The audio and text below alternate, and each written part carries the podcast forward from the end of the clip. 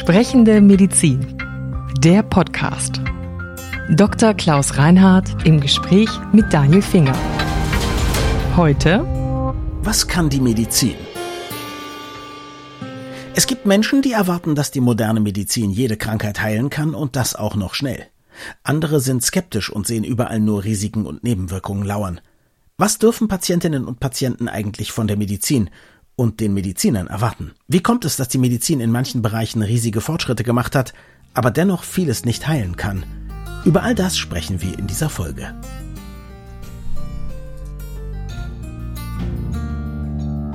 Also mir ist aufgefallen, bei allem, was wir schon gesprochen haben, darüber, was die Patienten mit den Ärzten tun und die Ärzte mit den Patienten tun, dass wir noch nie wirklich darüber gesprochen haben, welche Erwartungen es eigentlich gibt und welche Erwartungen vor allem auch gerechtfertigt sind. Ich habe das Gefühl, es gibt genauso gut Leute, die sagen, wenn ich zum Arzt gehe, dann macht er mich immer gesund, meistens durch eine Pille. Also es geht ganz, ganz schnell und dann geht's mir wieder gut, egal was ich habe. Und dann gibt's auch Leute, die sagen, mein Gott, der Arzt kann mir eigentlich gar nicht richtig helfen. Ich gehe eigentlich nur damit hin, damit die Pharmaindustrie an mir verdienen kann. So und irgendwo dazwischen liegt die Wahrheit. Was würden Sie so spontan sagen? Was kann man von seinem Arzt, von seiner Ärztin erwarten als Patient? Ja, das ist eine gute Frage. Also Sie haben es völlig richtig beschrieben. Die Erwartungshaltungen sind unglaublich unterschiedlich. Die reichen von völlig unangemessenen, total überzogenen Vorstellungen. Der Gipfel ist der, dass die Patienten und Patientinnen häufig glauben, der Arzt würde nicht krank. Mhm. Mit der Begründung, ja, der hat ja was dafür. Ja, der hat alles im Schrank, ne? Das ist eine ganz köstliche, etwas infantil ja. anmutende Vorstellung. Die ist ja eigentlich gar nicht böse und auch auch nicht unsympathisch, aber natürlich völlig abwegig. Mhm. Der kann ja genauso erkranken wie jeder andere Mensch, aber das denken die Menschen sich manchmal und daraus resultiert natürlich dann auch unter Umständen mal ein unangemessener Anspruch an das, was man tatsächlich kann und nicht kann. Jetzt kann man selbstkritisch sagen, es gibt auch Ärzte, die durchaus, Stichwort Halbgott in Weiß, mhm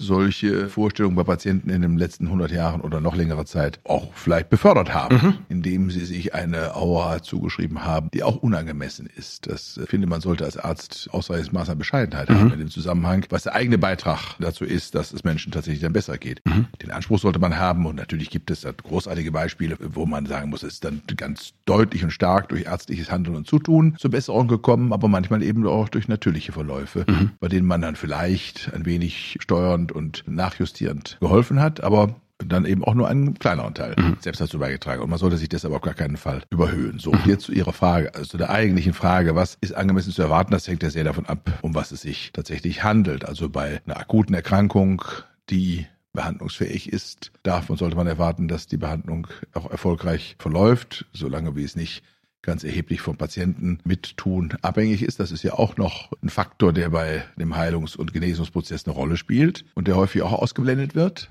interessanterweise. Mhm. Das fokussiert sich dann sehr stark auf den Helfer und Heiler, der an der Stelle dann was tun soll.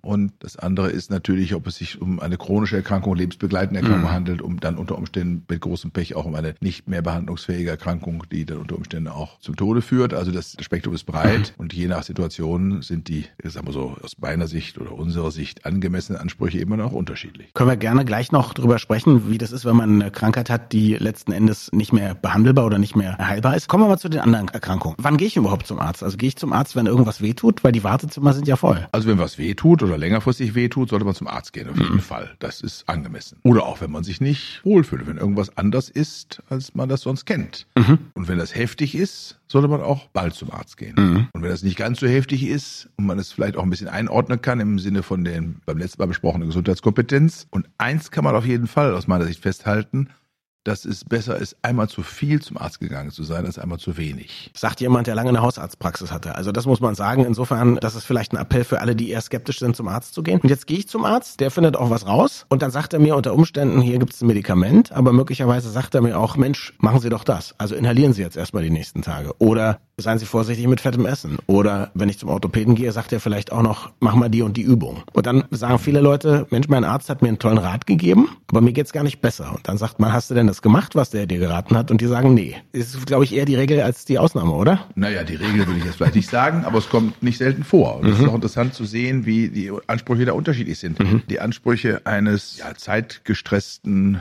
Managers ist die, ich muss jetzt ganz schnell was bekommen, mhm. damit das ganz schnell weg ist und ich wieder ohne weitere Beschwerden Beschwerden voll weitermachen mhm. Und das ist das eine. Die Ansprüche eines, ich sage mal, gegenüber der Schulmedizin skeptisch eingestellten ich will niemandem zu nahe treten, Leros, mhm. sage ich jetzt mal, der sehr vorsichtig ist im Hinblick auf die Einnahme von Medikamenten und denkbaren potenziellen Nebenwirkungen, der würde wahrscheinlich sehr froh sein, wenn er zunächst mal einen behutsamen Rat erhielt, der sich beschränkt darauf, bestimmte Übungen umzusetzen oder mhm. andere Maßnahmen einzusetzen. Also insofern, glaube ich, hängt sehr von der Primärpersönlichkeit ab, mit der man mhm. zu tun hat und auch den Bedingungen, in denen der Einzelne sich befindet und lebt. Das hat einen starken Einfluss darauf, welche Ansprüche da mhm. sind. Und ich glaube, aus ärztlicher Sicht muss man das zwar ein bisschen berücksichtigen, keine Frage. Es gibt ja auch einen Spielraum von mhm. Möglichkeiten. Also natürlich kann ich sagen, es hat jemand akuten Knieschmerz und hat auch vielleicht einen kleinen Erguss im Knie. Dann würde man sagen, das Lebensalter passt zu einer schon beginnenden Kniegelenksarthrose. Und da hat er vielleicht auch ein bisschen viel getan, ist viel gelaufen, hat auch irgendwas gemacht. Warum das vielleicht jetzt ein bisschen gereizt ist, das Knie? Dem kann man jetzt sagen, du nimmst nichts, du kühlst das und schonst es und dann warst du ab und wickelst es vielleicht ein bisschen, machst ein paar Übungen bestimmte. Oder man kann auch sagen, ich, du nimmst jetzt mal für fünf Tage Diclofenac, gibt keine Kontraindikation in deinem Fall, du bist nicht magenkrank und hast auch keine Niereninsuffizienz mhm. und solche Dinge. Und das kann man also gut verantworten. Beide Ratschläge und beide Maßnahmen sind im Rahmen einer gewissen Spannbreite auch zulässig und richtig und nicht als falsch anzusehen. Und dann hängt es ein bisschen davon ab, wer einem gegenüber sitzt, wie auch der Anspruch eben. Mhm. Und wenn man Glück hat, guckt der Arzt auch, wer einem gegenüber sitzt und macht das ein bisschen maßgeschneidert. Jetzt habe ich gelesen, wir haben in Deutschland eine Einnahmerate von Medikamenten von 50 Prozent. Bedeutet das, die Hälfte der Medikamente wird dann nicht genommen? Eine Einnahmerate der verordneten Medikamente. Mhm. Jetzt kann man natürlich sagen, Mensch, der Arzt hat zu viel verschrieben oder man kann sagen, die Patienten sind unartig oder unvernünftig. Naja, es gab die witzige Anekdote aus meiner eigenen Familie.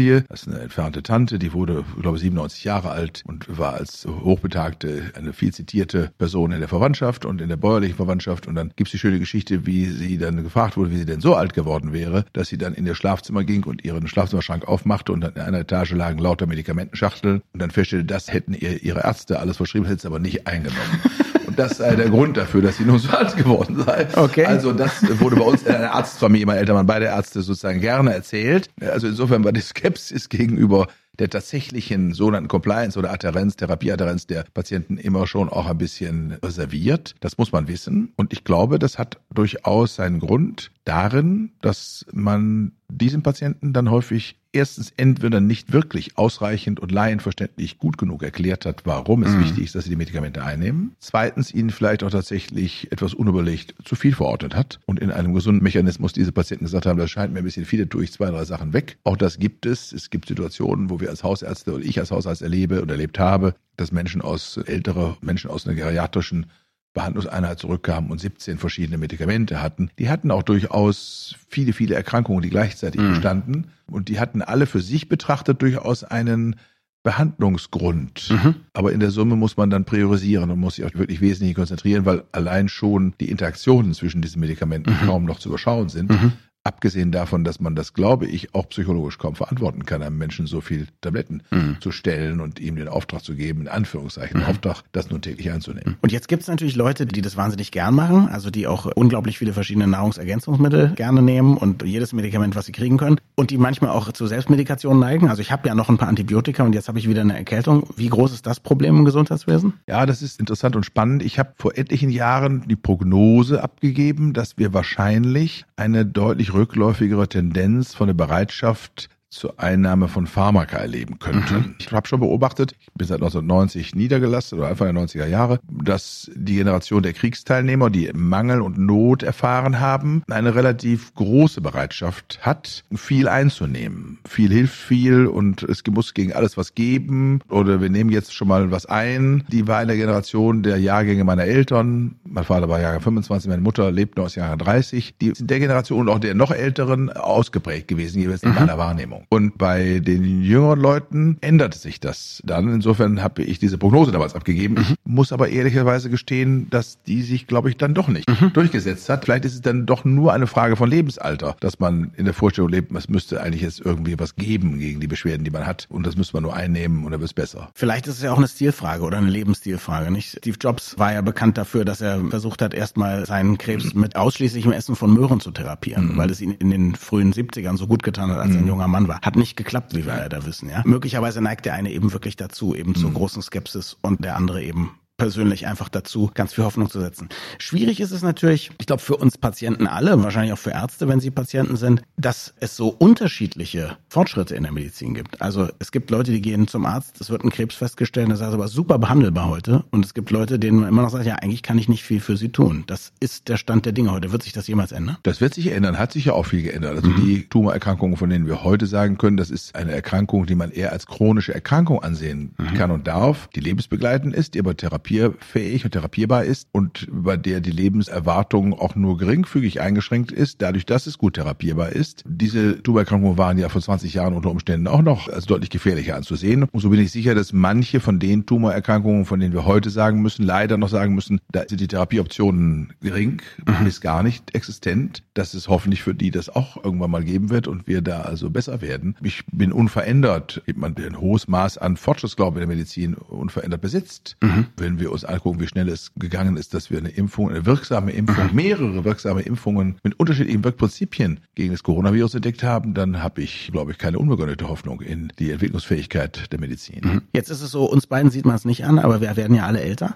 Und ich habe zumindest das Gefühl, ich bin jetzt über 50, ich habe das mhm. Gefühl, dass die Erwartungen, die ich an einen Arzt haben darf oder auch an einen Krankheitsverlauf, auch mit Behandlung, die muss ich schon korrigieren gegenüber dem, als ich noch 20 war. Also ich bin schon über 60 mhm. und da gebe ich Ihnen völlig recht. Das hat mich immer beeindruckt als Hausarzt, wie die Menschen das ausblenden. Mhm. Und zwar über alle Bildungsschichten und Aha. soziale Settings hinaus. Ja, dass es Menschen gibt, die ganz früh begreifen, es ist halt so, mit dem Älterwerden stellen sich Beeinträchtigungen und Einschränkungen ein, deren Therapierbarkeit nicht mehr besteht oder auch nur eingeschränkt vorhanden ist. Und da muss man eben lernen, mit bestimmten Dingen zu leben. Das ist dann mühsam, wenn der Patient das gar nicht begreifen möchte mhm. oder aber mit einem völlig unangemessenen Anspruch zu einem kommt. Und dann ist es auch noch so, dass man als jüngerer Arzt viel eher noch in der Vorstellung, man muss das alles irgendwie beherrschen können und auch wegkriegen. Je älter man wird als Arzt und je erfahrener und auch, sagen wir mal, selbstbewusster im wohlverstandenen Sinne, umso eher traut man sich dem Patienten auch mal zu sagen, da gibt es jetzt nichts mehr, weil mhm. das können wir nicht behandeln, damit müssen sie lernen, umzugehen. Und dadurch mich das gelegentlich auch, das gebe ich offen zu, ein bisschen genervt hat, wenn mhm. Menschen also mit Dingen kamen, von denen man eigentlich mit gesundem Menschenverstand sagen musste, das muss ihnen eigentlich klar sein, dass das nicht behandelbar mhm. ist. Bin ich jetzt mal gespannt, wo ich in das Alter komme, dass das bei mir dann jetzt auch das eine oder andere Mal an diese oder jener Stelle zum Zipperlein kommt, was nicht mehr weggeht mhm. oder nicht so richtig zu behandeln ist, ob ich dann den langen Mut aufbringen werde, das von Anfang an zu akzeptieren oder ob das dann bei mir selber auch anders sein wird. Da wäre ich jetzt nicht so vermessen mhm. zu behaupten oder schon klar zu wissen, dass ich mich besser verhalten würde als die, die mich vielleicht früher gelegentlich genervt haben. Na, vielleicht telefonieren Sie dann Ihre alten Kontakte alle durch und gucken, ob ich eine Studie für ein neues Medikament durchführt oder so. Jetzt haben wir irgendwann vielleicht Zipperlein oder chronische Erkrankungen, dann gibt es ja trotzdem zumindest eine Möglichkeit, zum Beispiel zu einem Schmerzarzt, zu einer Schmerzärztin zu gehen, da wenigstens Hilfe zu bekommen. Haben wir von solchen Medizinern, haben wir auch von Palliativmedizinern genug in Deutschland? Ich würde schon sagen, inzwischen ja. Mhm. Also das hat ja 20, 25 Jahre Vorlauf und Geschichte inzwischen. Also im Hinblick auf die Schmerztherapie sind wir gut ausgestattet. Also mhm. erstens, glaube ich, in der normalen hausärztlichen Versorgung haben wir ein hohes Maß an Kompetenz im Hinblick mhm. auf schmerztherapeutische Behandlungen. Und da, wo es dann wirklich erforderlich ist, dass man zu ausgewiesenen Schmerztherapeuten mhm. gehen muss oder die in Anspruch nehmen muss, gibt es da auch zwischen ein ziemlich flächendeckendes mhm. Angebot. Also ist jedenfalls mein Eindruck. Und im Hinblick auf die Palliativmedizin würde ich sagen, ist entscheidend, dass wir die auch in die Fläche bringen mhm. und tatsächlich möglichst überall vorhalten. Und da bin ich ein Verfechter eines Ansatzes, der sehr stark sich orientiert an dem ursprünglich behandelnden Arzt. Ist es im Wesentlichen am häufigsten der Hausarzt, kann aber auch mal eine fachärztliche Kompetenz sein. Beim Tumor im Bereich des Urogenitalbereichs, Blasentumor oder Prostata Karzinom und jedenfalls der ursprünglichen die Erkrankung behandelnden Arztes in Kombination mit einem Team aus eben entsprechend weiter fort und ausgebildeten Palliativärzten und auch Pflegeteams. Und dass man sich im Wesentlichen darauf konzentriert, dass eine gute Betreuung in der häuslichen Umgebung, mhm. wenn es denn eine gute häusliche Umgebung gibt, stattfinden kann. Und wir haben in Westfalen-Lippe, da wo ich zu Hause bin und als Hausarzt immer noch, wie gesagt, montags tätig bin, aber lange Jahre das eben auch voll tätig gemacht habe, mitbeteiligt an der Entwicklung eines flächendeckenden Systems von unterschiedlich großen Arztnetzen in dem ganzen mhm. Kammerbereich von Westfalen-Lippe, wo wir genauso verfahren.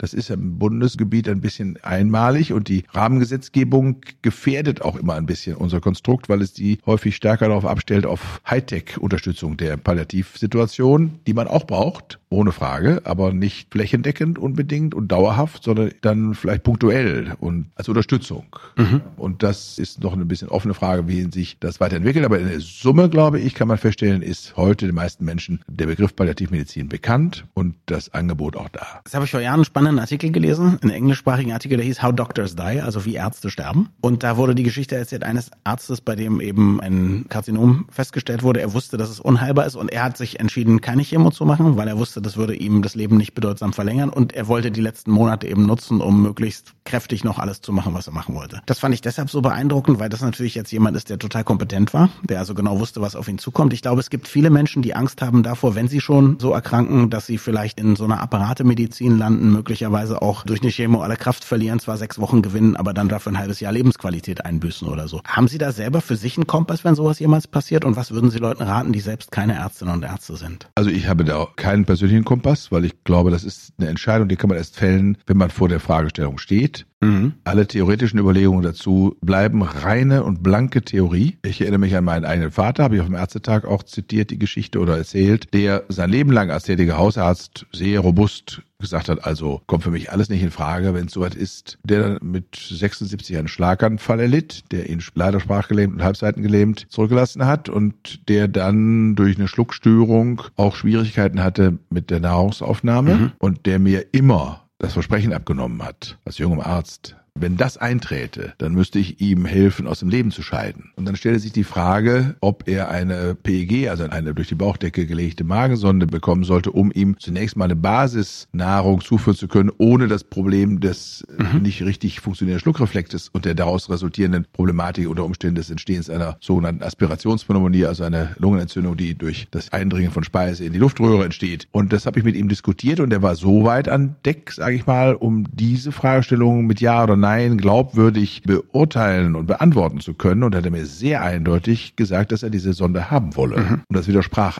allem, was er mhm. theoretisch dazu jemals mhm. über 30 Jahre mir gegenüber von sich gegeben hat. Damit will ich nur sagen, sollte man sich hüten, zu glauben, dass die zu guten Zeiten in gutem Zustand gefällten theoretischen Überlegungen mhm. auch nur einen Cent wert sind, dann, wenn man vor der Fragestellung steht. Also darauf kann ich nicht antworten. Ich würde allerdings umgekehrt trotzdem sagen, dass die Überlegung, mhm. wie viel Zeitgewinn erziele ich statistisch voraussichtlich durch das Eingehen irgendeiner Therapie, mhm. Das ist übrigens eine sehr schwer zu beantwortende Frage, weil dafür gibt es natürlich unter Umständen ein paar Eckdaten. Da gibt es dann längste und kürzeste Verläufe. Schwierig zu sagen. Jetzt orientiert man sich vielleicht mal an einem längsten Durchschnitt und sagt, das ist vielleicht das, was ich tatsächlich erreichen kann und den trotzdem damit verbundenen Einbuß an Lebensqualität. Diese Abwägung ist eine sehr schwierig durchzuführende. Das mhm. ist keine einfache Frage. So schwer sie aber auch ist, wird sie, glaube ich, zu selten angestellt.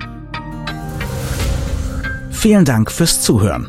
Wir freuen uns immer über Feedback an Podcast baik.de. Sprechende Medizin. Eine Produktion von Men in Text. In Zusammenarbeit mit der Bundesärztekammer. Die Redaktion hatte Maren Finger. Unsere Musik stammt von Klaas Oehler.